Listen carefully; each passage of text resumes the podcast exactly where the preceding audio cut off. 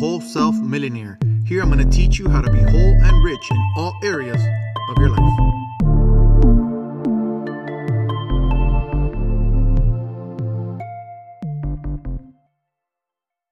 Who's your biggest enemy? I was asking myself this the other day, and I was like, no one. I don't have an enemy. I don't do anything to anyone. I don't harm anyone. I don't think of anyone who's done anything to me. And most of us think this way. I don't have an enemy. And then I realized I am. You are. We are our own worst enemy. That's hard to think about, right? Like, that's crazy. But it's true. We get in our own ways a lot of times. You don't see the world as it is usually. You see the world as you are. So since you see the world as you are, until you don't get you right, you're always going to see everything else messed up. So that biggest enemy is you standing there looking at everyone negative or doubting this or doubting that. But it's not because you're doubting the person or doubting anything or just plain old, you know, everyone's negative or everyone's bad. It's that you're seeing the world as you see yourself. And you also notice that what you fear happens. So when you have fear and you live in fear and you're always walking in fear, the Bible even says it, you know, what I feared is what happened, is what becomes. A lot of times we don't think about that. You're calling into your life what you're fearing, what you're thinking about, what you're constantly focusing on. And we're always focusing on, not all of us, but a lot of us, I, myself included, we're sitting here sometimes thinking, oh, but what if this? Oh man, but what if that? But if this goes wrong and if that goes wrong, stop thinking about what can go wrong. Think about what can go right. What happens if I take this step? How can my life change if things go better? How can my life change if, if things go the way I plan?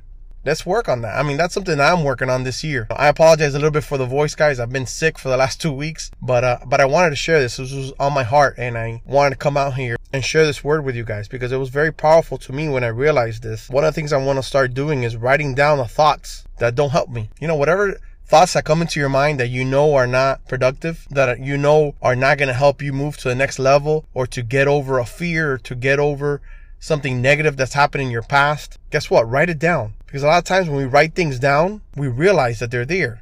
You know how they say, you know, step one is admitting you have a problem. Well, admitting you have that problem is writing it down so you can see what the problem is. We can go ahead and do this. Flip the thoughts of fear into excitement. See, you can't replace, I was reading somewhere, you can't replace, take away a habit. You can only replace a habit with a habit. So if you take the habit of fear and you switch it to a habit of excitement. Many artists do this. They're sick right before they go on stage, right before they go speak in front of thousands of people. They're nervous. Some of them even throw up, to be honest with you. And they say that what they do is instead of telling themselves how scared they are, they tell themselves how excited they are. This is so exciting. This is such an opportunity. This is going to be amazing. And that changes everything. It just flips, like, like Steven Furtick's been saying, flip the flow. This totally flips the flow. You turn that fear into excitement. As a man thinketh, so is he. Let's not be scaredy cats. Let's not be fearful. Okay. Full of fear. Let's be excited people. Let's see, let's be people in expectancy that we're going to walk and reshape the way we think. That's what we need to do. Reshape, change the habits, not take away, reshape. See, that's a totally different way of thinking for me.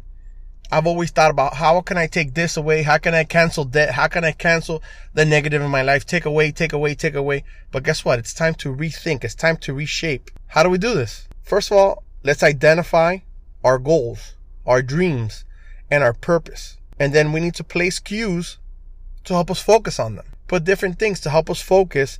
How, how do we do this? A dream board, a message on my phone, a spouse, a friend that's going to remind you of what your plans are, what your goals are. Because remember, what you focus on grows. So you need to focus on all those positive things that you want to achieve. All the things you want to achieve for the kingdom of God, all the things you want to achieve for your family, all the things you want to achieve for your career. You need to focus on those things. But if you focus on fear, guess what grows? Fear also grows. So we need to stop focusing on that fear. Focus on everything that you want to strive for, everything you want to be, everything God said and God called into your life. Let's not be negative anymore. If you focus on excitement and faith, it will grow as well. So let's focus on excitement and faith. Let's not focus on the fear. Your mind loves what it recognizes. Your mind is like a thermostat. It likes to keep you there in a comfort state. By consistently focusing on things that you are praying for or striving for, see, by putting them there, by writing them down, write it down, put it on a tablet, put it on in a picture, put it on your phone, on your screensaver, whatever it is. But by focusing on that, you're changing the thermostat on your mind that that is now achievable. You know, it's like when you buy, when we bought my wife's town and country. I had never really noticed vans. But then every traffic light is like, oh, look, another silver town and country. Oh, look, another silver town and country. And that's the way it is. And then we set a goal for ourselves of a certain vehicle that she wants to be her next vehicle. And now everywhere we look, we see it there. What is that? That's your mind shifting that thermostat in it that, that is now acceptable. That is now reachable. That is now doable. And that's what we need to do. We need to focus and change the thermostat. It becomes normal in our mind. So what we need to do is we need to focus and control the beginning and end of our day and its thinking in prayer. How do we do this? Well, we need to set a reminder in the morning, a reminder at night to get into God's word, to get into prayer, to get into meditation and think. Let's read through these goals, read through the dreams. What has God said to me? What has God spoken over my life? What goals do we have as a family, as a business, as a church? See, a lot of us forget to pray for our church, for our pastors, for people over us, leaders, bosses. Read through those goals, read through those dreams in the morning, read through those goals, read through those dreams at night. Let's flip this around. Let's flip talking about fear, being scared, running scared, thinking scared, and being excited, being purposeful, being people that dream. Let's dream again. You have a right to dream again. And I declare in the name of Jesus that you will dream again, that you will reach your goals, that you're going to another level, that you do have purpose and you will walk in purpose.